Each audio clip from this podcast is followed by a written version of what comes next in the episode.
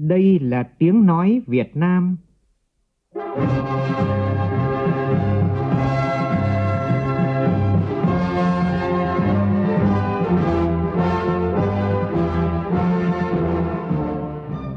là tiếng nói Việt Nam, phát thanh từ Hà Nội, thủ đô nước Cộng hòa xã hội chủ nghĩa Việt Nam.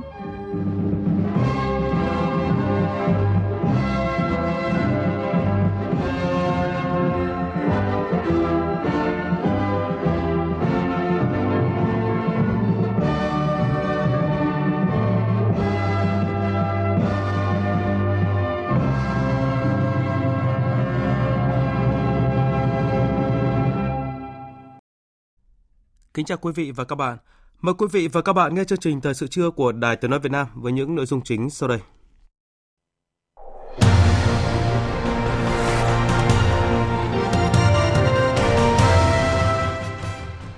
Thủ tướng Phạm Minh Chính dự và chỉ đạo hội nghị triển khai nhiệm vụ 6 tháng cuối năm của ngành ngân hàng. Gần 900.000 tấn hàng hóa xuất khẩu qua cửa khẩu quốc tế Móng Cái trong những tháng đầu năm, đạt giá trị gần 2 tỷ đô la Mỹ, mức cao nhất từ trước tới nay. Ở phía nam, ga sóng thần thành phố Dĩ An, tỉnh Bình Dương cũng vừa khai trương đoàn tàu chở container lạnh xuất thẳng tới Trung Quốc, mở ra cơ hội mới trong xuất khẩu hàng nông thủy sản từ phía Nam sang thị trường tỷ dân. Áp thấp nhiệt đới vào Biển Đông đang mạnh lên thành bão. Nhiều địa phương miền núi phía Bắc mưa to gây sạt lở. Trong phần tin quốc tế, nước Pháp kỷ niệm ngày Quốc khánh trong an bình. Thế giới hy vọng thỏa thuận ngũ cốc Biển Đen sẽ được gia hạn sau 2 ngày nữa để tránh cuộc khủng hoảng lương thực toàn cầu trở nên trầm trọng hơn. Phần cuối chương trình chúng tôi điểm những sự kiện vấn đề trong nước nổi bật diễn ra trong tuần qua những con số và phát ngôn ấn tượng.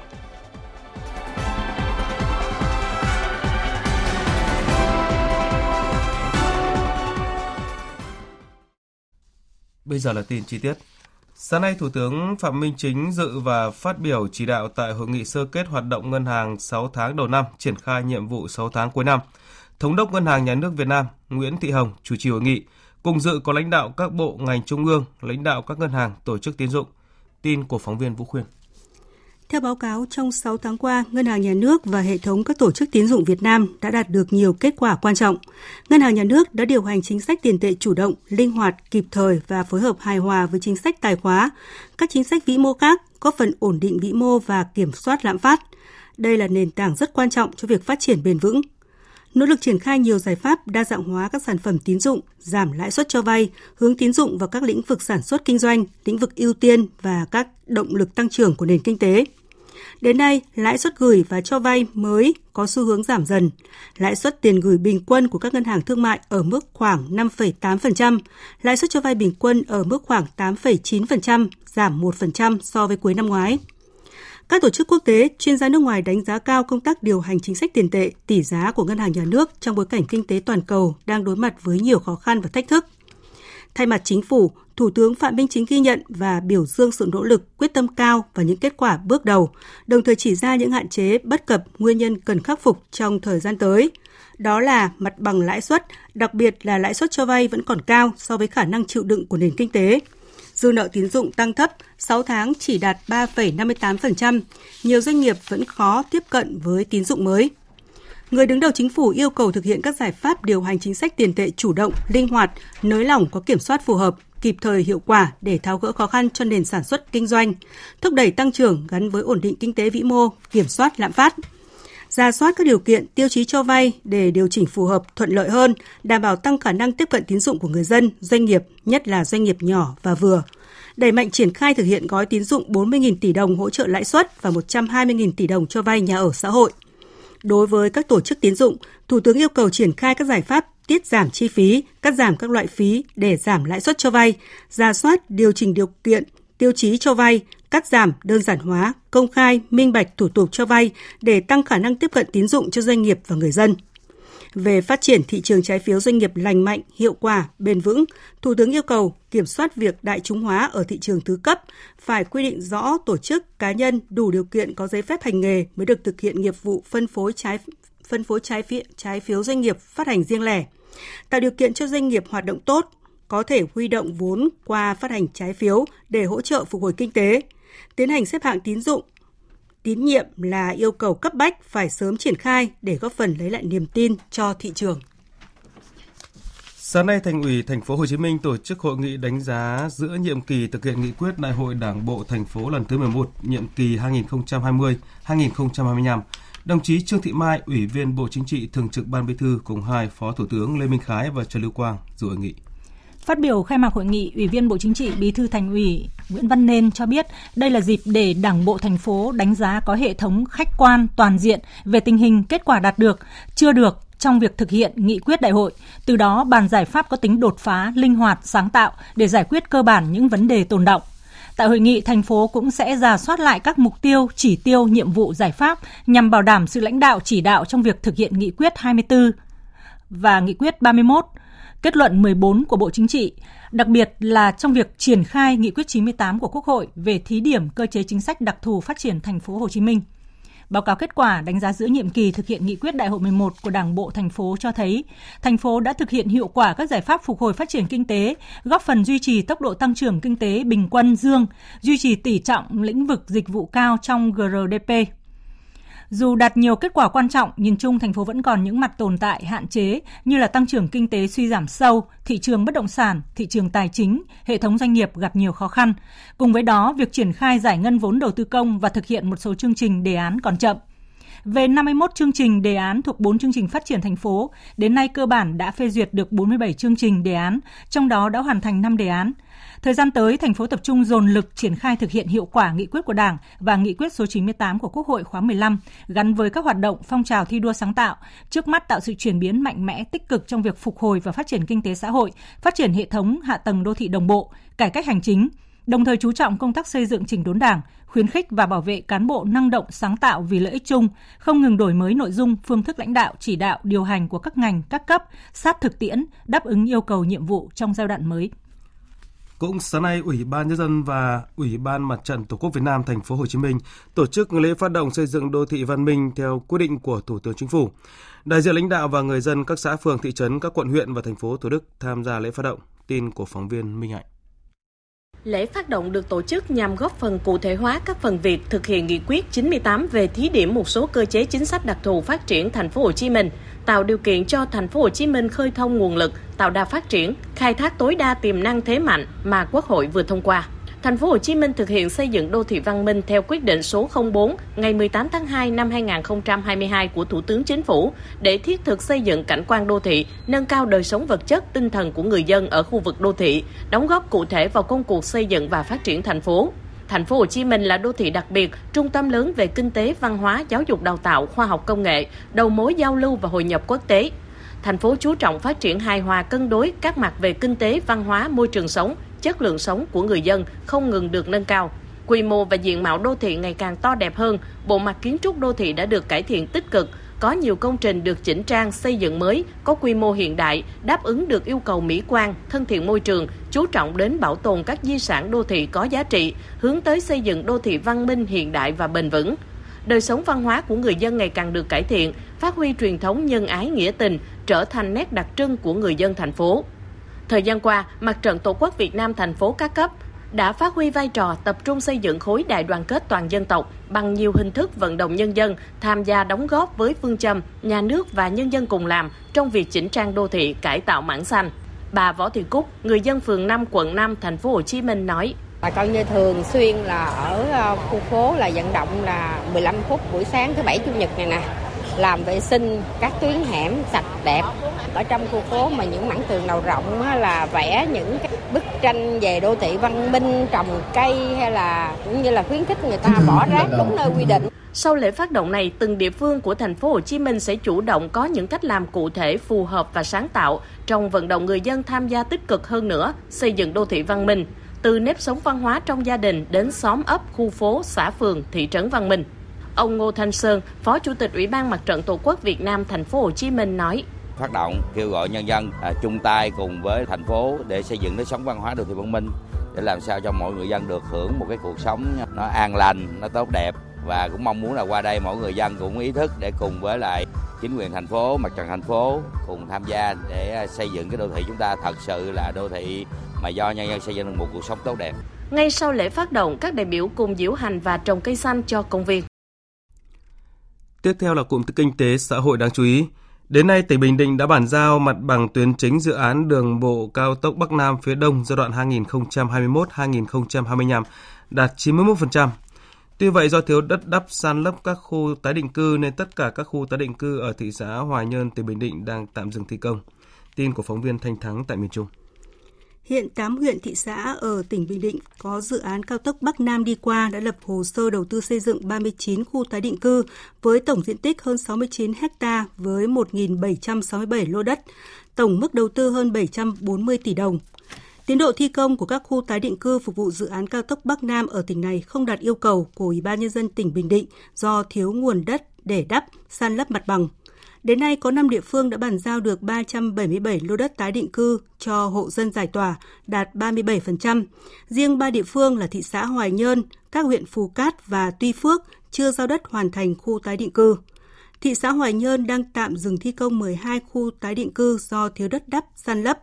Ông Nguyễn Trí Công, Phó Chủ tịch Ủy ban nhân dân thị xã Hoài Nhơn, tỉnh Bình Định cho biết. Giờ thì giải phóng mặt người dân chấp nhận rồi đấy, nhưng mà giờ không có chỗ ở thì dân vẫn lại ở lại vị trí cũ. Mà nếu như tình hình như thế này mà khi mà không có mỏ vật liệu thì phải dừng thi công tất cả các điểm tái định cư. Khi nào có vật liệu đủ thủ tục mới làm. Thì nếu giờ mà không làm được các cái khu tái định cư không di dời dân mà chờ tới mùa mưa thì trong quá trình là thi công cũng rất là khó. Dự án cao tốc Cần Thơ Cà Mau thuộc dự án cao tốc Bắc Nam phía Đông giai đoạn 2021-2025 cũng đang triển khai với tiến độ rất chậm. Nguyên nhân chủ yếu là do thiếu vật liệu san lấp nhà thầu đói cát. Dự án đi qua địa bàn tỉnh Cà Mau dài 22 km. Theo ghi nhận của phóng viên, tại gói thầu xây lắp số 2, đoạn qua xã Tân Phú, huyện Thới Bình, tỉnh Cà Mau, đơn vị thi công đã hoàn thành khâu đào đắp khuôn, lắp vải, địa kỹ thuật nhiều ngày, chỉ chờ can san lấp.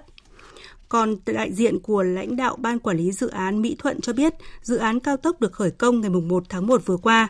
Các nhà thầu đã tổ chức được 128 mũi thi công, huy động hàng trăm máy móc thiết bị cùng gần 1.000 nhân sự.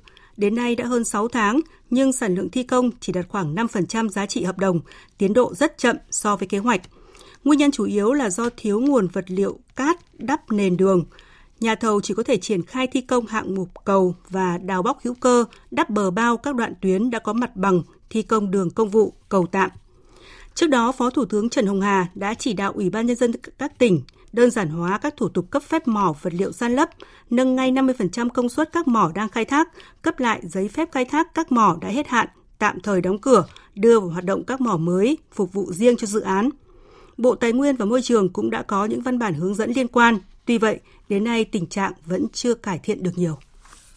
Thưa quý vị, nửa đầu năm nay hoạt động xuất nhập khẩu qua cửa khẩu quốc tế Móng Cái tỉnh Quảng Ninh có nhiều bứt phá với tổng kim ngạch đạt 1 tỷ 700 triệu đô la Mỹ, thu ngân sách nhà nước đạt 720 tỷ đồng, cao nhất từ trước tới nay. Phóng viên Vũ Miền thường trú khu vực Đông Bắc đưa tin. Hoạt động xuất nhập khẩu xuất nhập cảnh tại Móng Cái sôi động từ đầu năm 2023 khi gặp cửa khẩu Móng Cái Việt Nam, Đông Hưng Trung Quốc được khôi phục hoạt động trở lại sau đại dịch. Tính đến hết ngày 13 tháng 7, tổng lượng hàng hóa xuất nhập khẩu đạt khoảng gần 870.000 tấn, kim ngạch đạt khoảng 1,7 tỷ đô la Mỹ, tăng 153% so với cùng kỳ. Trong đó, hàng hóa xuất khẩu nhiều nhất tại lối mở km 3 4 Hải Yên với hơn 426.000 tấn, chủ yếu là nông sản, thủy sản đông lạnh, hoa quả. Riêng xuất nhập cảnh có khoảng một vạn người qua lại cửa khẩu mỗi ngày, gần đạt con số trước thời điểm dịch Covid xảy ra.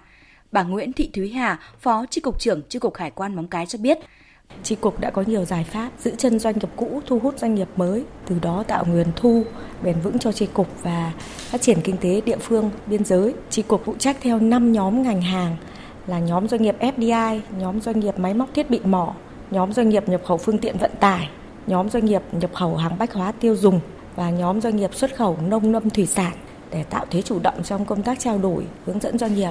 Để tạo điều kiện cho các hoạt động xuất nhập khẩu, xuất nhập cảnh, thành phố Móng Cái của Việt Nam đã chủ động đàm phán, hội đàm với chính quyền nhân dân thành phố Đông Hưng, Trung Quốc nhằm kịp thời thống nhất các giải pháp điều chỉnh, triển khai linh hoạt một số biện pháp vừa đảm bảo hoạt động thông thương, vừa đảm bảo phòng chống dịch COVID-19 phù hợp với chính sách của hai nước.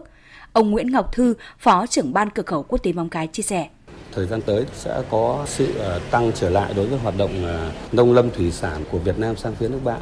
Thì đặc biệt trong thời gian qua, cái chính sách chiêu thương của thành phố Móng Cái cũng đã thu hút các doanh nghiệp từ phía Cần Thơ và một số tỉnh khác kết nối với các đối tác ở bên phía nước bạn để thực hiện các chương trình ờ, trao đổi hàng hóa xuất nhập khẩu qua cửa khẩu quốc tế Móng Cái. Ở phía nam, ga Sóng Thần, thành phố Dĩ An, tỉnh Bình Dương vừa khai trương đoàn tàu chở container lạnh từ ga Sóng Thần đến ga Đồng Đăng, Lạng Sơn rồi xuất hàng qua Trung Quốc. Đoàn tàu gồm từ 20 đến 21 xe chở các container lạnh loại 40 feet dùng để bảo quản hoa quả, nông sản, hải sản tươi sống và một xe phát điện với tổng trọng lượng đoàn tàu lên đến 900 tấn hàng hóa. Hành trình của tàu từ ga Sóng Thần tỉnh Bình Dương đi Đồng Đăng tỉnh Lạng Sơn sẽ diễn ra trong 72 giờ.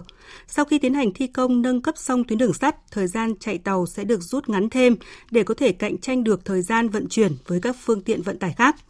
Theo các chuyên gia, việc tổ chức chạy đoàn tàu container lạnh liên vận quốc tế thông qua việc nâng cấp chất lượng dịch vụ xuất khẩu hàng hóa bằng đường sắt được nhiều kỳ vọng đáp ứng kịp thời nhu cầu vận chuyển hàng hóa. Đặc biệt, đoàn tàu container lạnh còn đáp ứng nhu cầu vận chuyển các mặt hàng nông sản, hàng đông lạnh từ các tỉnh phía Nam ra phía Bắc để tiêu thụ và xuất khẩu. Ga sóng thần trên địa bàn thành phố Dĩ An, tỉnh Bình Dương nằm sát quốc lộ 1A giáp danh với thành phố Hồ Chí Minh, có khả năng kết nối với nhiều tỉnh. Với lợi thế đã được cấp mã liên vận, ga sóng thần hướng đến trở thành trung tâm vận chuyển hàng hóa trọng điểm ở khu vực phía Nam. Thưa quý vị và các bạn, nhờ làm tốt công tác xúc tiến thương mại và quảng bá bán hàng trên các nền tảng số, đến nay tỉnh Bắc Giang đã tiêu thụ hơn 170.000 tấn vải thiều, đạt khoảng 96% tổng sản lượng. Dự kiến thu hoạch vải sẽ kết thúc vào cuối tháng này, hứa hẹn vụ vải được mùa được giá.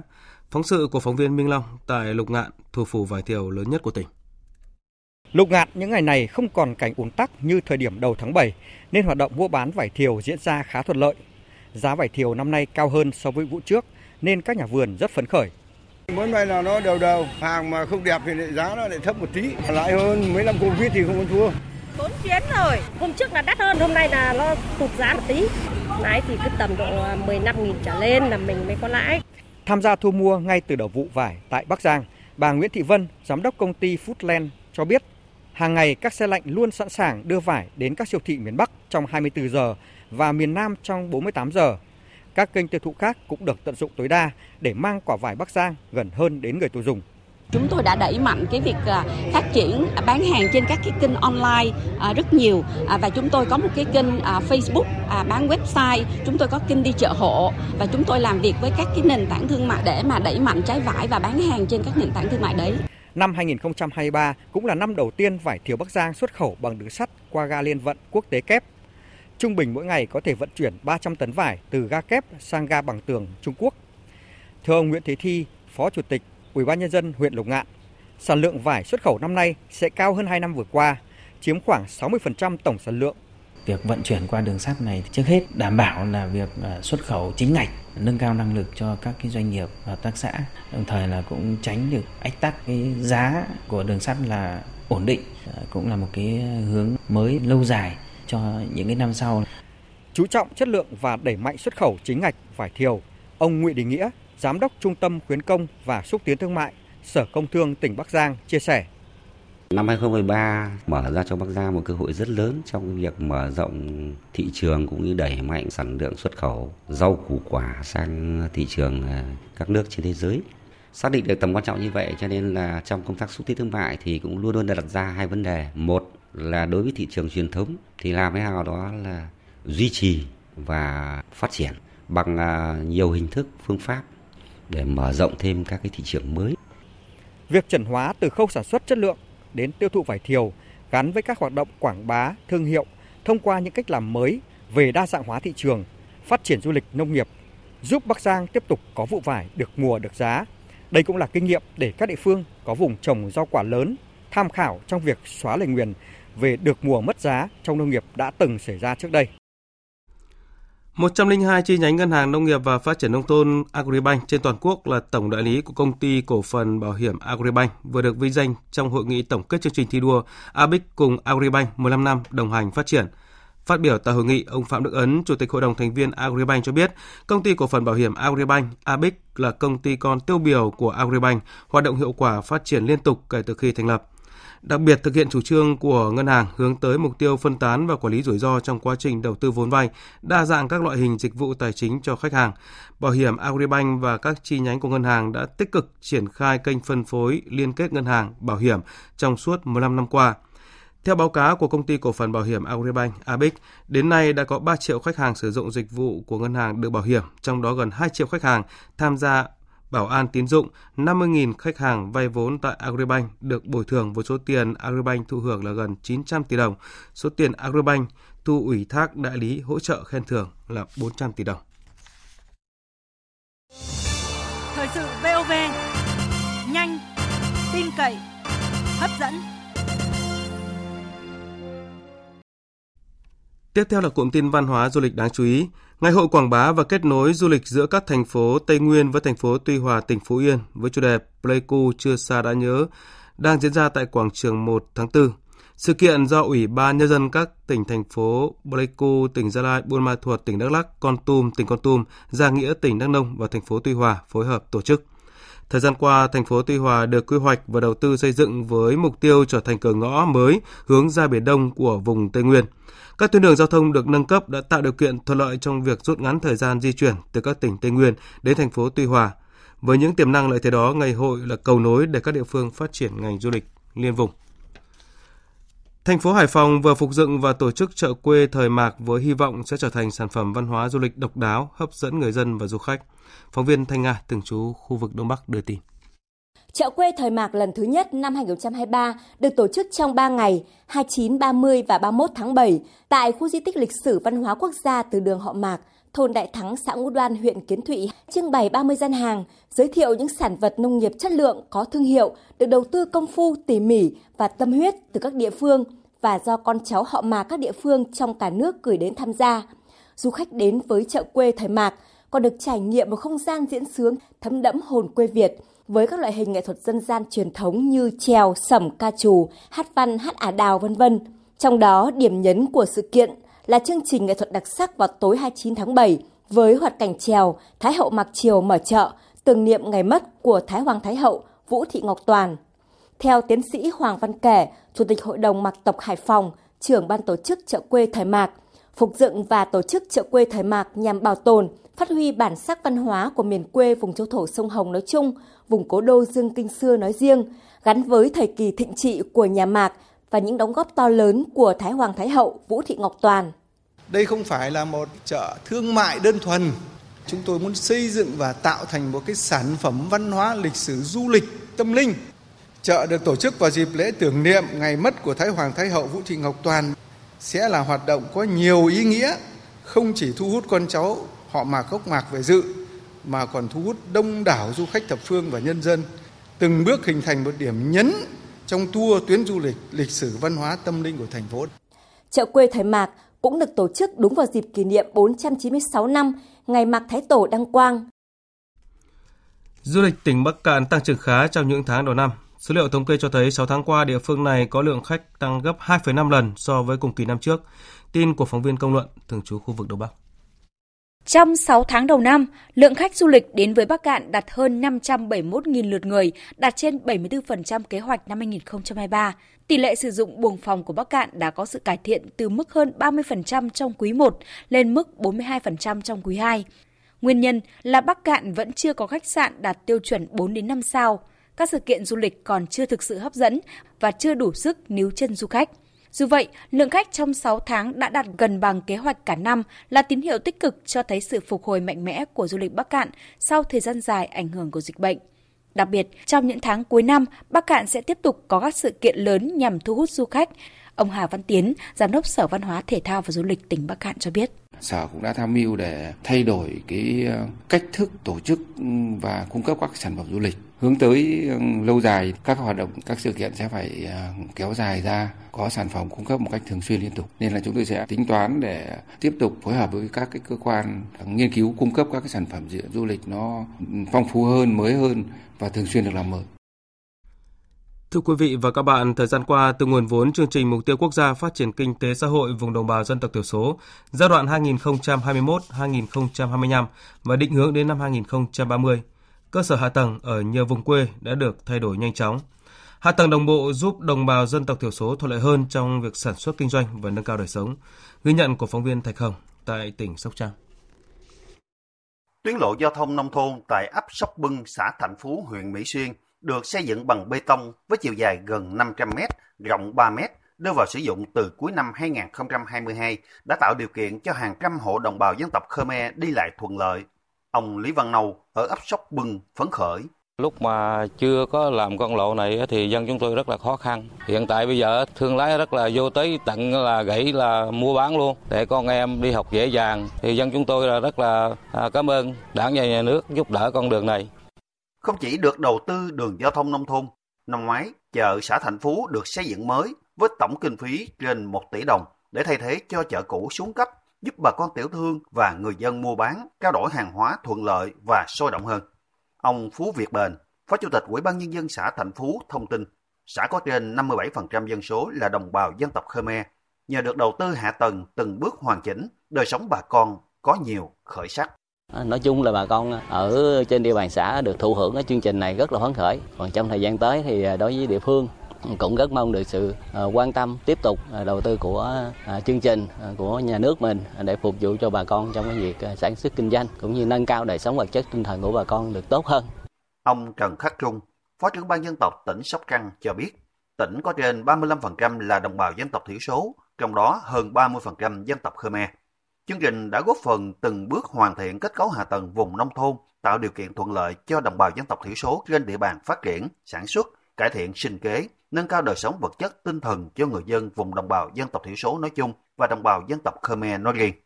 Đảm bảo sử dụng hiệu quả cái nguồn vốn đầu tư cơ sở hạ tầng thì tỉnh sẽ tiếp tục tập trung đầu tư à, theo à, cái cái lộ trình kế hoạch mà đầu tư công à, trung hạn giai đoạn 2021-2025 đã đề ra, đặc biệt là việc cái phát huy và nâng cao hiệu quả lồng ghép các cái nguồn vốn từ chương trình mục tiêu quốc gia phát triển kinh tế xã hội vùng đồng bào dân tộc thiểu số với các cái chương trình mục tiêu quốc gia về xây dựng nông thôn mới, giảm nghèo bền vững, các cái chương trình dự án chính sách à, có liên quan triển khai trên địa bàn tỉnh, đặc biệt là việc huy động hiệu quả cái nguồn lực à, từ xã hội.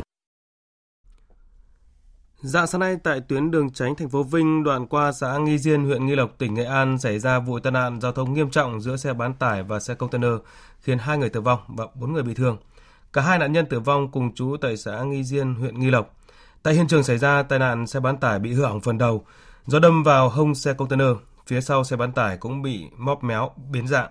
Công an huyện Nghi Lộc đang phối hợp công an tỉnh Nghệ An điều tra làm rõ vụ tai nạn. Sáng nay trên địa bàn tỉnh Sơn La có mưa to ở một số địa phương như huyện Quỳnh Nhai, Sông Mã, Thuận Châu và thành phố Sơn La. Mưa to kéo dài đã gây ngập lụt tại một số địa phương. Tin của phóng viên Thu Thủy, thường trú khu vực Tây Bắc. Quỳnh Nhai là địa phương có mưa to nhất và gây thiệt hại nặng nhất. Trận mưa kéo dài từ khoảng 1-2 giờ sáng đến gần 8 giờ sáng nay đã khiến nước từ các khe núi đổ về, gây ngập nặng tại trung tâm huyện. Chị Tòng Thị Thư ở xóm 4, xã Mường Giàng, huyện Quỳnh Nhai cho biết. Mưa từ đêm qua, chỗ này nó không có chỗ thoát nước nên là cứ ngập lên ngập lên, ngập hết cái xe ở dưới bậc thềm nhà ấy. Nhà ừ. bên cạnh họ làm cái nền thấp ấy thì là ngập hết rồi. Bây giờ xe buýt nó còn tắc ở đấy không ra được, ngập nửa cái xe buýt rồi. Trước tình trạng ngập lụt xảy ra, từ sáng sớm, chính quyền huyện Quỳnh Nhai đã chỉ đạo các lực lượng chức năng ra soát tình hình thiệt hại ở tất cả các xã trên địa bàn. Bước đầu ghi nhận, thiệt hại nặng nhất là tại trung tâm huyện lỵ ở Mường Giàng, trong đó xóm 4 bị ngập nặng nhất do là vị trí trũng thấp, các cửa cống thoát nước lại nhỏ. Ông Cầm Văn Huy, Phó Chủ tịch Ủy ban nhân dân huyện Quỳnh Nhai cho biết, trong sáng nay, các lực lượng chức năng đã được huyện huy động để khắc phục. Huyện cũng đang cho anh em khơi hệ thống để tạo dòng chảy ờ, nước ờ, rác biết các thứ nó chạy về thì anh em đang làm. Cái tuyến đường thì cái hành lang thì là thuộc huyện, chứ còn cái nền mặt đường ấy thì nó lại thuộc của sở giao thông quản lý. Nó lâu dài thì cũng kiến nghị với sở giao thông phối hợp với cùng với ờ, huyện xem xét để xử lý. Ngoài Quỳnh Nhai, mưa lớn cũng xảy ra tại các xã Triềng Cang, Triềng Khương, huyện Sông Mã. Bước đầu ghi nhận có 3 con trâu của người dân bị nước lũ cuốn trôi. Tại thành phố Sơn La, mưa lớn trong đêm cũng khiến bùn đất chảy tràn ra mặt đường trên nhiều tuyến phố. Trong sáng nay, các lực lượng quản lý đô thị đã hỗ trợ người dân triển khai công tác khắc phục. Còn theo tin của phóng viên Khắc Kiên, từ đêm qua đến sáng nay trên địa bàn tỉnh Lai Châu cũng xuất hiện mưa vừa mưa to trên diện rộng với lượng mưa phổ biến từ 20 đến 30 mm. Mưa lớn gây sạt lở ta luy dương và sạt sụt ta luy âm trên một số tuyến đường như quốc lộ 4H, đường liên xã Nậm Khao, Tà Tổng và nhiều tuyến đường dân sinh liên xã, liên bản trên địa bàn. Ngay sau khi xảy ra sạt lở, các đơn vị quản lý đường bộ của tỉnh Lai Châu đã chủ động phương tiện máy móc và nhân lực tập trung khắc phục. Ông Hoàng Tiến Quý, Giám đốc Công ty Cổ phần Bảo trì Đường bộ số 1 tỉnh Lai Châu cho biết. Chúng tôi đã bố trí lực lượng cán bộ tuần đường đi tuần đường sớm để kịp thời phát hiện, khắc phục xử lý Mấy ngày hôm nay trên các tuyến đường cũng đã xuất hiện mưa lớn gây sạt lở ách tắc tại một số vị trí trên quốc lộ 4H đường Ba Tần Hồi Luông. Chúng tôi đã bố trí xe cộ, phương tiện máy móc và nhân lực tổ chức hót dọn thông xe kịp thời. Dự báo những ngày tới trên địa bàn tỉnh tiếp tục xảy ra mưa to trên diện rộng. Ban chủ huy phòng chống thiên tai và tìm kiếm cứu nạn tỉnh Lai Châu hiện đang tăng cường thông tin cảnh báo để người dân chủ động ứng phó nhằm giảm thiểu thiệt hại. Và tiếp theo chương trình là thông tin áp thấp nhiệt đới vào Biển Đông có khả năng mạnh lên thành bão và những thông tin thời tiết đáng chú ý tại các vùng miền trên cả nước. Mời quý vị và các bạn nghe tin áp thấp nhiệt đới trên Biển Đông. Hồi 7 giờ ngày 15 tháng 7, vị trí tâm áp thấp nhiệt đới ở vào khoảng 18 độ Vĩ Bắc, 118,5 độ Kinh Đông, trên vùng biển phía đông, khu vực Bắc Biển Đông. Sức gió mạnh nhất vùng gần tâm áp thấp nhiệt đới mạnh cấp 7, tức là từ 50 đến 61 km/h, giật cấp 9. Trong 24 đến 48 giờ tới, vào lúc 7 giờ ngày 16 tháng 7, áp thấp nhiệt đới di chuyển theo hướng Tây Bắc, mỗi giờ đi được từ 10 đến 15 km, có khả năng mạnh lên thành bão. Vị trí tâm áp thấp nhiệt đới ở vào khoảng 19,3 độ Vĩ Bắc, 116,4 độ Kinh Đông, trên vùng biển phía đông, khu vực Bắc Biển Đông, cách bán đảo Lôi Châu, Trung Quốc khoảng 670 km về phía đông đông nam. Sức gió mạnh nhất vùng gần tâm áp thấp nhiệt đới, mạnh cấp 8, cấp 9, giật cấp 11. Đến 7 giờ ngày 17 tháng 7, áp thấp nhiệt đới di chuyển theo hướng Tây Tây Bắc mỗi giờ đi được 15 km, cường độ có khả năng mạnh thêm. Vị trí tâm áp thấp nhiệt đới ở vào khoảng 20,5 độ Vĩ Bắc, 113,3 độ Kinh Đông trên vùng biển phía Bắc khu vực Bắc Biển Đông. Cách bán đảo Lôi Châu Trung Quốc khoảng 310 km về phía đông. Sức gió mạnh nhất vùng tâm áp thấp nhiệt đới mạnh cấp 10, giật cấp 12. Trong 48 đến 72 giờ tới, áp thấp nhiệt đới di chuyển chủ yếu theo hướng Tây Tây Bắc, mỗi giờ đi được khoảng 15 km, cường độ có khả năng mạnh thêm. Dự báo tác động của áp thấp nhiệt đới, sau mạnh lên thành bão, Vùng có gió mạnh trên biển, vùng biển phía đông, khu vực Bắc Biển Đông có gió mạnh cấp 7, sau tăng lên cấp 8, cấp 9, giật cấp 11, biển động rất mạnh. Vùng nước dâng sóng lớn, vùng biển phía đông, khu vực Bắc Biển Đông có sóng biển cao từ 3 đến 5 mét. Thưa quý vị và các bạn, áp thấp nhiệt đới gây mưa lớn ở nhiều nơi. Cụ thể, chiều và tối nay tại nhiều địa phương có mưa, mưa to và rải rác có rông. Lượng mưa tại khu vực vùng núi Bắc Bộ có thể đạt từ 40 đến 70 mm, có nơi trên 150 mm. Khu vực Trung Du, Đồng bằng Bắc Bộ và Thanh Hóa từ 20 đến 40 mm, có nơi trên 100 mm. Khu vực Tây Nguyên và Nam Bộ có lượng mưa phổ biến từ 20 đến 50 mm, có nơi trên 70 mm. Mời quý vị và các bạn nghe tiếp chương trình Thời sự trưa của Đài Tiếng Nói Việt Nam. Hôm nay trả lời câu hỏi của phóng viên đề nghị cho biết quan điểm của Việt Nam nhân dịp 7 năm tòa trọng tài vụ kiện Biển Đông đưa ra phán quyết cuối cùng.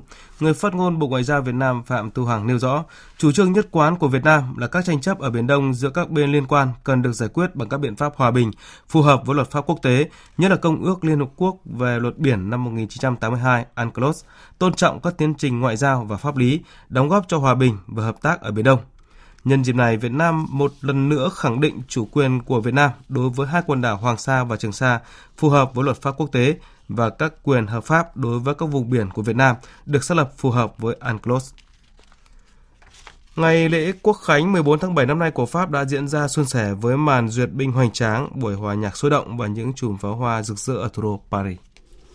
Cuộc duyệt binh có sự tham gia của 6.500 người và hơn 90 máy bay, gần 160 phương tiện và 62 mô tô diễu hành, cùng với 200 con ngựa của lực lượng vệ binh Cộng hòa trên đại lộ Champs-Élysées.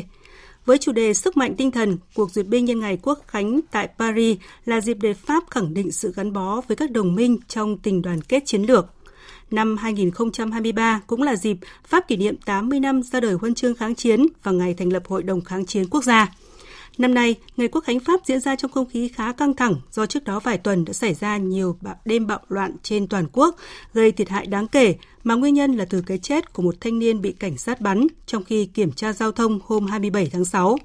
Vì thế, để đảm bảo an toàn cho các hoạt động của ngày Quốc khánh, chính phủ Pháp đã triển khai rất nhiều biện pháp an ninh. Trong chuyến thăm Pháp và dự ngày lễ Quốc khánh Pháp, Thủ tướng Ấn Độ Narendra Modi khẳng định hợp tác quốc phòng là trụ cột vững chắc trong quan hệ giữa hai nước, đồng thời là biểu tượng của sự tin cậy sâu sắc giữa hai bên. Phát biểu tại buổi họp báo chung với Tổng thống Pháp Emmanuel Macron, Thủ tướng Ấn Độ Narendra Modi nhấn mạnh. Mối quan hệ quốc phòng luôn là nền tảng cơ bản trong quan hệ của chúng ta. Đây là biểu tượng của sự tin tưởng sâu sắc giữa hai quốc gia. Chúng tôi đang xây dựng lộ trình cho 25 năm tới trên cơ sở nền tảng vững chắc của 25 năm trước. Mục tiêu táo bạo và đầy tham vọng đang được xác lập cho lộ trình này. Nhân dân Ấn Độ đã quyết tâm biến đất nước trở thành một quốc gia phát triển. Trong hành trình đó, chúng tôi coi Pháp là một đối tác tự nhiên. Theo một số nguồn tin, Ấn Độ đã quyết định mua thêm nhiều vũ khí tiên tiến của Pháp như 26 máy bay Rafale của Pháp cùng 3 tàu ngầm lớp Scopen với tổng giá trị lên đến gần 10 tỷ đô la Mỹ. Hai ngày nữa sáng kiến ngũ cốc biển đen sẽ hết hạn. Thế giới đang hy vọng thỏa thuận này được gia hạn để tránh cuộc khủng hoảng lương thực toàn cầu trở nên trầm trọng hơn. Tổng hợp của biên tập viên Đình Nam. Tổng thống Thổ Nhĩ Kỳ Tayyip Erdogan hôm qua cho biết, ông đã có cuộc trao đổi với người đồng cấp Nga Vladimir Putin và hai bên đã nhất trí rằng việc gia hạn sáng kiến ngũ cốc biển đen là cần thiết nhằm giúp xoa dịu cuộc khủng hoảng lương thực toàn cầu. Tổng thư ký Liên Hợp Quốc Antonio Guterres đã gửi thư cho Tổng thống Nga. Tôi hy vọng rằng với lá thư này và nỗ lực chung của Thổ Nhĩ Kỳ và Nga, hành lang ngũ cốc sẽ được gia hạn. Lá thư của Tổng thư ký Liên Hợp Quốc gửi tới Tổng thống Nga vài ngày trước có một điểm đáng chú ý, có thể thuyết phục Nga chấp nhận gia hạn thỏa thuận là ngân hàng nông nghiệp Nga có thể kết nối trở lại với hệ thống thanh toán quốc tế SWIFT. Theo hãng tin Reuters, Liên minh châu Âu đang xem xét việc cho phép một chi nhánh nhỏ của ngân hàng nông nghiệp Nga kết nối trở lại với hệ thống SWIFT nhằm tạo điều kiện cho các giao dịch ngũ cốc và phân bón của Nga với thị trường quốc tế. Nếu điều này là sự thật, thì như lời Tổng thống Thổ Nhĩ Kỳ, thỏa thuận lại sắp được gia hạn thêm một lần nữa. Tuy nhiên, cũng có ý kiến vẫn còn quan ngại cho số phận sáng kiến ngũ cốc biển đen trong thời gian tới, khi Tổng thống Nga Putin hai ngày trước tuyên bố rằng bởi vì các nước phương Tây sẽ không giữ lời hứa mà họ đã dành cho chúng ta. Một trong những lựa chọn cho tương lai không phải là gia hạn thỏa thuận ngũ cốc trước rồi sau đó họ mới giữ lời hứa, mà họ phải giữ lời hứa trước. Ý tôi là gì? Chúng ta có thể đình chỉ tham gia thỏa thuận. Hãy để họ thực hiện lời hứa trước, rồi chúng ta sẽ ngay lập tức tái tham gia. Dù thỏa thuận đã ba lần được gia hạn, sau những tồn tại chưa được giải quyết giữa các bên, vẫn đang đặt sáng kiến ngũ cốc biển đen đối mặt với nguy cơ đổ vỡ. Hạ viện Mỹ vừa thông qua dự luật ủy quyền quốc phòng năm tài chính 2024, quy định chính sách hoạt động của Bộ Quốc phòng Mỹ và phân bổ gói ngân sách trị giá gần 900 tỷ đô la, mức cao nhất trong lịch sử. Tuy vậy, dự thảo đạo luật này nhiều khả năng sẽ gặp khó khi đưa ra bỏ phiếu tại Thượng viện. Tổng hợp của biên tập viên Đình Nam. Theo dự luật này, Bộ Quốc phòng Mỹ có quyền chi 886 tỷ đô la Mỹ, là gói ngân sách quốc phòng lớn nhất trong lịch sử Mỹ, tăng khoảng 70 tỷ đô la so với năm ngoái. Gói ngân sách này bao gồm các khoản chi cho việc tăng 5,2% lương cho binh sĩ Mỹ, chế tạo 9 tàu chiến mới, các sáng kiến ứng phó năng lực quân sự của Trung Quốc và 300 triệu đô la Mỹ viện trợ quốc phòng cho Ukraine. Dự luật đã được Hạ viện Mỹ do Đảng Cộng hòa kiểm soát thông qua với tỷ lệ 219 trên 210. Tỷ lệ này phần nào cho thấy sự khác biệt rõ ràng về lập trường giữa Đảng Cộng hòa và Dân chủ Mỹ. Và thực tế, phần lớn các nghị sĩ thuộc Đảng Dân chủ phản đối việc bổ sung các điều khoản cản trở chuyển giới và phá thai vào chính sách chi tiêu của Lầu Năm Góc. Chủ tịch Hạ viện Mỹ McCarthy cho biết ông sẽ tìm cách thống nhất với Thượng viện về dự luật. Đầu tiên và quan trọng nhất, bạn phải gạt chính trị sang một bên và tập trung vào quân sự để chiến tranh không bao giờ xảy ra. Đó là những gì chúng tôi đã làm hôm nay với dự luật ủy quyền quốc phòng 2024. Những gì Đảng Dân Chủ đã làm là đặt chính trị của họ trước những người đàn ông và phụ nữ phục vụ quân đội. Họ nói không với việc tăng lương. Họ nói không với một khoản đầu tư. Họ đã gửi thông điệp sai tới các đối thủ của Mỹ trên khắp thế giới. Còn các nghị sĩ hàng đầu của Đảng Dân Chủ và Cộng Hòa tại Thượng viện mong muốn sẽ thông qua dự luật này trước kỳ nghị tháng 8 của Quốc hội Mỹ. Theo quy định, dự luật ủy quyền quốc phòng cần được lưỡng viện Mỹ thông qua trước khi nó có thể trình lên Tổng thống Mỹ Joe Biden để phê duyệt thành luật. Đây là một trong những văn bản luật pháp được Quốc hội Mỹ thông qua mỗi năm kể từ thập niên 1960, thể hiện trọng tâm chính sách quốc phòng và phân bổ chi tiêu ngân sách, mua sắm trang thiết bị của Lầu Năm Góc. Liên Hợp Quốc cảnh báo trung bình mỗi tuần có 11 trẻ em chết đuối khi tìm cách vượt địa Trung Hải. Con số này cho thấy cuộc khủng hoảng tị nạn ở châu Âu đang ngày càng nghiêm trọng hơn. Năm nay, gần 12.000 trẻ em vượt tuyến đường biển nguy hiểm này, với ước tính gần 300 trẻ em đã thiệt mạng hoặc mất tích. Người di cư phải trả hàng nghìn bảng Anh cho các tổ chức buôn người, nhưng họ thường bị lừa, phải lên những chuyến thuyền không an toàn, bị tháo động cơ và để trôi giạt. Đa số vụ đắm tàu trên biển Địa Trung Hải đều không còn ai sống sót. Cũng không có số liệu thống kê chính xác, khiến con số thương vong thực tế của trẻ em có thể cao hơn nhiều. Thưa quý vị và các bạn, nắng nóng gai gắt những ngày qua tại Mỹ đã ảnh hưởng nghiêm trọng đến nhiều người dân. Tổng hợp của biên tập viên Trần Nga. Thành phố Phoenix, bang Arizona đã ghi nhận ngày thứ 13 liên tiếp với nhiệt độ trong ngày thấp nhất 43 độ C. Các dự báo dự đoán thành phố vào tuần tới sẽ phá vỡ kỷ lục 18 ngày liên tiếp trên 43 độ C, được thiết lập vào tháng 6 năm 1974 tại Texas, nơi trước đây nhiệt độ cao nhất chỉ 37 độ C, nhưng giờ đây nhiệt độ ở một số nơi đã lên tới 46 độ C và dự kiến kéo dài cho đến cuối tuần hơn 100 triệu người Mỹ đang phải đối mặt với đợt nắng nóng oi bức kéo dài sang tuần tới. Ông Shin Benedict, nhà khí tượng học thuộc Văn phòng Dịch vụ Thời tiết Quốc gia ở Phoenix, bang Arizona khuyên mọi người nên hạn chế thời gian ở bên ngoài. Người dân nên hạn chế thời gian ở ngoài trời hoặc tránh ra ngoài nếu không cần thiết. Đồng thời đảm bảo rằng bạn luôn đủ nước và tìm thấy nơi làm mát phù hợp. Có rất nhiều thành phố ở trung tâm làm mát hoặc trung tâm giải khát cho những người không có các thiết bị làm mát thỏa đáng. Bà Susan Troy Hashon, giám đốc tổ chức phi chính phủ về truyền thông khí hậu, cho biết mỗi năm ở Mỹ, nắng nóng giết chết nhiều người hơn so với bão và lũ lụt cộng lại. Nhiệt độ cực cao khiến số người chết nhiều gấp 4 lần so với nhiệt độ cực lạnh. Biến đổi khí hậu do con người gây ra cũng khiến lượng mưa trở nên cực đoan hơn. Bầu không khí ấm hơn, giữ được nhiều độ ẩm hơn. Chúng ta đang chứng kiến những trận mưa rất lớn gây ngập lụt đang xảy ra ở vùng Đông Bắc hiện nay. Tình trạng đó sẽ tiếp tục trở nên tồi tệ hơn cho đến khi chúng ta làm những gì cần thiết để ngăn chặn. Đó là loại bỏ dần nhiên liệu hóa thạch, sử dụng năng lượng sạch và bảo vệ rừng cũng như các vùng đất tự nhiên khác của chúng ta. Quý vị và các bạn đang nghe chương trình Thời sự trưa. Như thường lệ thứ bảy hàng tuần, biên tập viên Đài Tiếng nói Việt Nam điểm một số sự kiện vấn đề trong nước nổi bật tuần qua.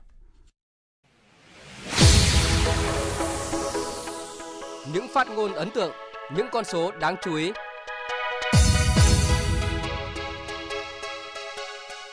Tinh thần chung là phát huy tối đa cái trách nhiệm cá nhân của mình, rồi cái trách nhiệm các cái chủ thể có liên quan để hoàn thành cái nhiệm vụ rất là quan trọng của Đảng, Nhà nước và nhân dân giao phó chống cái tiêu cực, chống cái lãng phí, chống cái tham ô tham nhũng ở đây một cách triệt để. Đây là công trình trọng điểm quốc gia đã được các cấp có thẩm quyền phê duyệt thì phải có đất. Cho nên là các địa phương phải bố trí đất vào đây. Mà thiếu đất thì Bộ Tài nguyên Môi trường phải xử lý cho nó nhanh. Đảm bảo đủ đất để thi công. Cái quý ba này phải xử lý xong vấn đề đất không có chậm trễ nữa. Thủ tướng Chính phủ Phạm Minh Chính yêu cầu các bộ ngành liên quan cùng 33 tỉnh thành phố trực thuộc trung ương đang có các công trình dự án quan trọng quốc gia trọng điểm ngành giao thông vận tải tại phiên họp thứ 6 của Ban chỉ đạo nhà nước diễn ra trong tuần. Thu ngân sách nhà nước nửa năm qua đạt gần 876.000 tỷ đồng, bằng 54% dự toán. Tổng chi ngân sách nhà nước 6 tháng ước đạt gần 805.000 tỷ đồng, bằng gần 39% dự toán, con số được Bộ Tài chính báo cáo trong hội nghị sơ kết 6 tháng qua. Bộ Tài chính nhận định, dự báo trong thời gian tới còn nhiều khó khăn thách thức cả ở thị trường trong nước và quốc tế, đòi hỏi nỗ lực rất lớn của các ngành các cấp để đạt mục tiêu tăng trưởng kinh tế năm nay là 6,5%. Tăng 10% số lớp một trường, từ 45 lớp một trường thành 50 lớp một trường, vượt 5 lớp một trường, cho phép tăng 10% số học sinh một lớp, từ 45 học sinh một lớp thành 50 học sinh một lớp, vượt 5 học sinh một lớp, cho phép áp dụng thay diện tích mỗi học sinh bằng diện tích sử dụng mỗi học sinh. Đây là đề xuất của Sở Giáo dục và Đào tạo Hà Nội về một số giải pháp tháo gỡ khó khăn về thiếu trường, lớp ở bậc trung học phổ thông nhằm đáp ứng nhu cầu học tập của con em nhân dân trên địa bàn. Vấn đề thiếu trường lớp dẫn đến tình trạng phụ huynh học sinh xếp hàng thâu đêm để nộp hồ sơ cho con vào lớp 10 vừa qua ở Hà Nội cũng làm nóng phiên họp Ủy ban Thường vụ Quốc hội. Chủ nhiệm Ủy ban Tư pháp Lê Thị Nga và chủ nhiệm Ủy ban Văn hóa Giáo dục Nguyễn Đắc Vinh nêu rõ. Áp lực đối với học sinh thi vào lớp 10 ở Hà Nội, ở thành phố Hồ Chí Minh là thực trạng trong nhiều năm. Có thể ví là thi vào lớp 10 hiện nay là còn khó hơn cả thi vào đại học. Có phải là chúng ta thiếu trầm trọng trường công cấp 3 không? Và cái thực tế này thì giải quyết thế nào? Chính phủ đã yêu cầu Bộ Giáo dục báo cáo thì chúng tôi đề nghị là nên đưa thêm cái này vào trong báo cáo về công tác dân nguyện. Ở Hà Nội cái việc là đầu tư cho phát triển thêm cái phòng học rất cố gắng, đầu tư rất nhiều. Thì song song với cái chuyện xây thêm trường mới thì làm lại cũng nhiều để nâng cấp, nâng cao chất lượng cũng nhiều. Cho nên là kinh phí nó cũng bị san sẻ đi. Cho nên cái phần mà phát triển mới là nó cũng chưa hết được cái tiềm năng đâu cái thứ hai cũng cần phải có cái quỹ đất để xây thêm cái trường mới. Và cái thứ ba là xây thêm trường mới, phòng học mới thì liên quan vấn đề giáo viên. Mà hiện nay biên chế giáo viên thì chúng ta không chế. Thậm chí làm theo nghị quyết là chúng ta đang giảm đi nữa. Những cái bài toán này nó làm cho việc phát triển thêm trường lớp là cũng không đơn giản. Không phải là cứ đơn giản là chúng ta bỏ nhiều tiền ra đã làm được. Phải tính rất là cẩn thận, tính phân phối giáo viên sự kiện đáng chú ý trong tuần, Hội đồng nhân dân thành phố Hồ Chí Minh thông qua nghị quyết triển khai nghị quyết 98 về thí điểm một số cơ chế chính sách đặc thù phát triển thành phố Hồ Chí Minh. Bí thư Thành ủy Nguyễn Văn Nên nêu quyết tâm thực hiện nghị quyết mà ông cho là mang tính lịch sử này. Chúng ta khẳng định nghị quyết thí điểm đó là nghị quyết hành động. Nó có những vấn đề có tính đột phá, vượt lên cái quy định bình thường. Một số vấn đề mới theo yêu cầu phát triển của thành phố, của đất nước có những số vấn đề nó không phù hợp với quy định hiện hành. Hoặc chưa có trong quy định. Vẫn gọi là thí điểm. Đây là thử thách đối với hội đồng nhân dân. Tôi nói tính lịch sử là chỗ này. Có nghĩa là phải rành mạch để người thực thi công vụ yên tâm thực hiện. Bệnh viện Phụ sản Trung ương đã nuôi sống thành công bé trai 25 tuần tuổi, nặng 600 gram, bị hoại tử ruột. Đây cũng là em bé nằm viện lâu nhất từ trước đến nay với thời gian gần 5 tháng. Sau 143 ngày điều trị, chăm sóc trẻ đã nặng 2.200 gram, ăn tốt, bú được mẹ. Cảm xúc đã biết mỉm cười tự phát. Thành công này thêm lần nữa khẳng định trình độ tay nghề và sự tận tâm của các thầy thuốc sản khoa Việt Nam. Chậm đầu tư hoàn thành nguồn và lưới điện, chậm khắc phục sự cố tổ máy của một số nhà máy điện làm giảm khả năng cung cấp điện, vi phạm trong chỉ đạo điều hành, lập lịch, điều độ vận hành hệ thống điện quốc gia mùa khô năm 2023 để gián đoạn cung ứng điện trên diện rộng, đặc biệt là khu vực miền Bắc từ nửa cuối tháng 5 đến trung tuần tháng 6 năm 2023. Cắt điện đột ngột, không báo trước, gây bức xúc trong dư luận ảnh hưởng đến đời sống của người dân, hoạt động sản xuất kinh doanh và môi trường thu hút đầu tư. Đây là nội dung kết luận mà đoàn thanh tra chuyên ngành đột xuất về quản lý và điều hành cung cấp điện của Tập đoàn Điện lực Việt Nam EVN vừa chỉ ra. Quá trình thực hiện cấp phép các chuyến bay giải cứu, 21 bị cáo là các cựu quan chức bộ ngành địa phương đã nhận hối lộ trên 500 lần từ đại diện các doanh nghiệp với tổng số tiền là hơn 162 tỷ đồng. Những con số được đưa ra tại phiên tòa sơ thẩm xét xử 54 bị cáo trong vụ án chuyến bay giải cứu.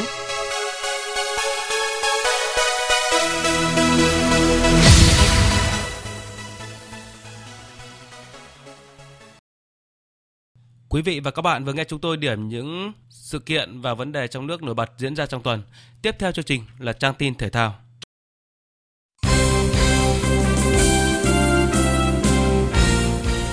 Quý vị và các bạn thân mến, sau 2 tuần tạm nghỉ để nhường chỗ cho các trận đấu ở Cúp Quốc gia, V-League 2023 sẽ trở lại từ ngày hôm nay 15 tháng 7 với những trận đấu đầu tiên của giai đoạn 2. Ở giai đoạn này, 8 đội dẫn đầu sau lượt đi sẽ đá ở nhóm A để đua tranh chức vô địch. Trong khi đó, 6 đội còn lại sẽ phải thi đấu để tránh một suất xuống hạng. Hôm nay, 15 tháng 7 sẽ có 3 trận đấu ở nhóm B và một cuộc đọ sức ở nhóm A được tổ chức. Trận đấu ở nhóm A sẽ diễn ra giữa câu lạc bộ Viettel FC và Hải Phòng FC trên sân vận động Hàng Đẫy. Đội bóng đất cảng đang sở hữu chuỗi 7 trận bất bại và vừa giành giải thưởng câu lạc bộ hay nhất trong tháng 6. Trong khi đó, Viettel FC đang có phong độ cao với 4 trận thắng liên tiếp. Chia sẻ về mục tiêu của đội bóng ở giai đoạn 2, huấn luyện viên Thạch Bảo Khanh cho biết. V-League còn 7 trận nữa. Chúng tôi luôn đặt cái mục tiêu là phấn đấu từng trận đấu một. Tức là mình gặp đối thủ nào thì mình tính toán cái chiến lược cho đối thủ đó. Và tất nhiên là cái mục tiêu chúng tôi là giành chiến thắng. Mong muốn chiến thắng ở tất cả các trận đấu từ giờ đến cuối giải. Tại nhóm B, trận đấu được quan tâm nhất chính là trận chung kết ngược giữa Đà Nẵng và Bình Dương trên sân vận động Hòa Xuân. Đà Nẵng đang có 10 điểm xếp hạng 12, trong khi đó Bình Dương đang đứng ở vị trí cuối bảng chỉ với 7 điểm. Hai trận đấu còn lại trong ngày, Hoàng Anh Gia Lai tiếp đón Khánh Hòa trên sân Pleiku, trong khi Sông Lam Nghệ An sẽ gặp câu lạc bộ Thành phố Hồ Chí Minh trên sân vận động Vinh. Vận động viên điền kinh Nguyễn Thị Oanh đã không thể làm nên bất ngờ tại giải điền kinh vô địch châu Á 2023 đang diễn ra tại Thái Lan khi chỉ đứng thứ 6 ở chung kết nội dung 3.000m vượt chướng ngại vật với thời gian là 10 phút 09 giây 62. Chân chạy Pauru Chaurahi của Ấn Độ đã giành huy chương vàng với thời gian là 9 phút 38 giây 76. Thành tích của Nguyễn Thị Oanh tốt hơn khi cô giành huy chương vàng tại SEA Games 32 vào ngày 9 tháng 5. Tuy nhiên, đây chưa phải là thành tích tốt nhất của vận động viên Nguyễn Thị Oanh ở nội dung sở trường 3.000m vượt chướng ngại vật. Cô từng giành huy chương đồng tại ASEAN 2018 với thời gian là 9 phút 43 giây 83 và đang giữ kỷ lục quốc gia và kỷ lục SEA Games. Tại giải đấu năm nay, Nguyễn Thiệu Anh chỉ tham gia hai nội dung tại giải điền kinh vô địch châu Á 2023 và chỉ cán đích thứ 5 trong nội dung 1.500m. Và lúc này, các đội tuyển thể thao quốc gia, trong đó có đội tuyển judo, đang tích cực chuẩn bị cho Đại hội Thể thao châu Á ASEAN 19 diễn ra vào tháng 9 tới đây tại Hàng Châu, Trung Quốc. Trong lịch sử, judo Việt Nam chưa từng giành được huy chương ASEAN nào, nhưng với lực lượng vận động viên đang ở độ chín của sự nghiệp, đặc biệt là bệ phóng với 7 tấm huy chương vàng ở SEA Games 32 vừa qua giúp cho judo Việt Nam đặt kỳ vọng sẽ có được tấm huy chương vàng đầu tiên ở kỳ đại hội năm nay. Vận động viên Chu Đức Đạt chia sẻ. Cố gắng tập luyện à, hết giáo án của thầy đưa ra và sau những cái buổi tập đó thì em phải à, chỉnh sửa các kỹ thuật của mình còn thiếu để mình hoàn thiện cái lối đánh của mình hơn. ASEAN chẳng khác nào một giải thế giới thu nhỏ khi quy tụ những võ sĩ hàng đầu từ Hàn Quốc, Nhật Bản, Mông Cổ. Để nâng cao trình độ, đội tuyển judo Việt Nam đang rất cần các giải đấu quốc tế. Huấn luyện viên Nguyễn Duy Khanh cho biết. Sẽ đi thi đấu một giải uh, vòng loại Olympic ở khoảng giữa tháng 8 ở lần cuối để giả soát lại về kỹ chiến thuật chuyên môn của em để chúng ta có có cái gì chuẩn bị tốt nhất cho ASEAN. Tại ASEAN 19, đội tuyển judo Việt Nam sẽ tranh tài ở 4 hạng cân của nam và 4 hạng cân của nữ với lực lượng nòng cốt vẫn là những gương mặt vàng ở SEA Games 32 vừa qua. Dạng sáng nay 15 tháng 7 theo giờ Việt Nam, tay vợt Novak Djokovic đã đánh bại tay vợt Janin Sinner với tỷ số 3-0 để bước vào trận chung kết giải quần vợt Wimbledon. Ngay sau đó, tay vợt Carlos Alcaraz cũng lên tiếng khi đánh bại Dani Medvedev với cùng tỷ số để gặp nhau trong trận chung kết. Trong trận bán kết 1, tay vợt Djokovic đánh bại Janin Stender với tỷ số chung cuộc 3-0. Với chiến tích này, Djokovic trở thành kỷ lục gia quần vợt khi là người có nhiều trận chung kết nhất ở các giải Grand Slam 35 lần. Ở trận bán kết còn lại, Alcaraz đã đánh bại Dani Medvedev với tỷ số là 3-0. Giành quyền vào chung kết, Alcaraz sẽ tái ngộ Djokovic chỉ sau 37 ngày khi anh thất bại trước tay vợt Djokovic ở bán kết Roland Garros sau 4 trận đấu. Đây sẽ là màn so tài thứ ba của cả hai sau bán kết Madrid mở rộng 2022 và Roland Garros năm 2023. Trước đó ở nội dung đơn nữ, tay vợt On Jabber và Maketa Vrusova đã trở thành những cái tên góp mặt ở trận chung kết. On Jabber đã giành quyền vào chung kết Wimbledon sau khi ngược dòng đánh bại nhà vô địch Australia Open Arina Sabalenka với tỷ số các set là 6-7, 6-4 và 6-3. Tay vợt On Jabber đang đứng trước cơ hội rất lớn để trở thành tay vợt châu Phi đầu tiên vô địch giải Grand Slam. Trong khi đó, tay vợt không được xếp hạt giống là Maketa Vondrusova đang thể hiện phong độ vô cùng ấn tượng để đi một mạch đến trận chung kết. Ở bán kết, cô đã đánh bại tay vợt Elina Svitolina. Wimbledon 2023 cũng là giải đấu thứ hai mà tay vợt 24 tuổi người Cộng hòa Séc đi đến trận chung kết sau Roland Garros 2019. Dự báo thời tiết Dự báo thời tiết chiều và đêm nay, phía Tây Bắc Bộ có mưa rào và rông vài nơi, gió nhẹ, nhiệt độ từ 23 đến 33 độ. Phía Đông Bắc Bộ có mưa rào và rông, gió nhẹ, nhiệt độ từ 24 đến 34 độ. Khu vực từ Thanh Hóa đến Thừa Thiên Huế, chiều nắng nóng có nơi nắng nóng gay gắt, chiều tối và đêm có mưa rào và rông vài nơi, gió Tây Nam cấp 2, cấp 3, nhiệt độ từ 25 đến 37 độ. Khu vực từ Đà Nẵng đến Bình Thuận chiều nắng, phía Bắc có nơi nắng nóng, chiều tối và đêm có mưa rào và rông vài nơi. Riêng phía Nam chiều tối và tối có mưa rào và rông rải rác, gió Tây Nam cấp 2, cấp 3, nhiệt độ từ 25 đến 36 độ.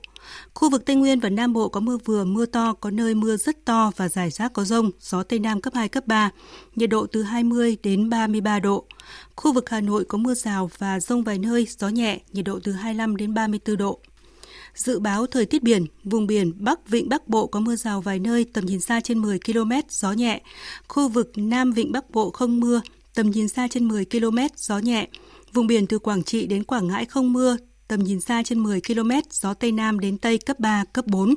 Vùng biển từ Bình Định đến Ninh Thuận có mưa rào và rông vài nơi, tầm nhìn xa trên 10 km, gió Tây Nam đến Tây cấp 4, cấp 5, phía Nam cấp 6, có lúc cấp 7, giật cấp 8, cấp 9, biển động mạnh.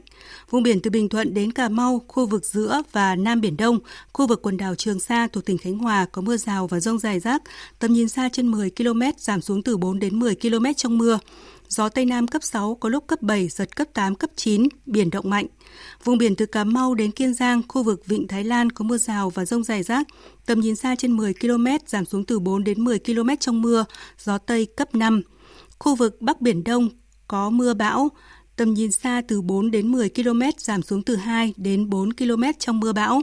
Phía Tây, gió Tây Bắc đến Tây cấp 5, có lúc cấp 6, giật cấp 7, cấp 8, biển động. Phía Đông gió mạnh cấp 7, sau tăng lên cấp 8, cấp 9, giật cấp 11, biển động rất mạnh. Khu vực quần đảo Hoàng Sa thuộc thành phố Đà Nẵng có mưa rào rải rác và có nơi có rông. Tầm nhìn xa từ 4 đến 10 km, gió Tây Bắc đến Tây cấp 5, có lúc cấp 6, giật cấp 7, cấp 8, biển động. Vừa rồi là phần tin dự báo thời tiết, bây giờ chúng tôi tóm lược những tin chính đã phát trong chương trình. Phát biểu chỉ đạo tại hội nghị ngành ngân hàng diễn ra sáng nay, Thủ tướng Phạm Minh Chính yêu cầu các tổ chức tiến dụng triển khai giải pháp tiết giảm chi phí, cắt giảm các loại phí để giảm tiếp lãi suất cho vay, ra soát điều chỉnh điều kiện tiêu chí cho vay, cắt giảm, đơn giản hóa, công khai, minh bạch thủ tục cho vay để tăng khả năng tiếp cận tiến dụng cho doanh nghiệp và người dân. Hơn 860.000 tấn hàng hóa xuất nhập khẩu qua cửa khẩu quốc tế Móng Cái đạt giá trị gần 2 tỷ đô la Mỹ, mức cao nhất từ trước tới nay kể từ khi cặp cửa khẩu Móng Cái Việt Nam Đông Hưng Trung Quốc hoạt động trở lại sau đại dịch Covid-19. Ở phía Nam, ga sóng thần thành phố Dị An, tỉnh Bình Dương cũng vừa khai trương đoàn tàu chở container lạnh từ ga này xuất thẳng tới Trung Quốc, mở ra cơ hội mới trong xuất khẩu hàng nông thủy sản từ phía Nam sang thị trường tỷ dân. Ngày lễ Quốc khánh 14 tháng 7 của Pháp diễn ra an bình với màn duyệt binh hoành tráng, buổi hòa nhạc sôi động và những chùm pháo hoa rực rỡ ở thủ đô Paris. Năm nay sự kiện này diễn ra trong không khí khá căng thẳng do trước đó vài tuần xảy ra nhiều đêm bạo loạn trên toàn quốc gây thiệt hại đáng kể. Hai ngày nữa sáng kiến ngũ cốc biển đen sẽ hết hạn. Thế giới đang hy vọng thỏa thuận này sẽ được gia hạn để tránh cuộc khủng hoảng lương thực toàn cầu trở nên trầm trọng hơn. Tuy vậy, Nga nhận định đây là thỏa thuận một chiều khi phương Tây không giữ lời hứa với nước này, đồng thời để ngỏ khả năng tạm đình chỉ thỏa thuận. Phần tóm lược những tin chính vừa phát cũng đã kết thúc chương trình Thời sự trưa của Đài Tiếng Nói Việt Nam. Chương trình do các biên tập viên Hàng Nga, Thanh Trường, Hải quân, Hiền Lương biên soạn thực hiện với sự tham gia của kỹ thuật viên Uông Biên. Chịu trách nhiệm nội dung Lê Hằng.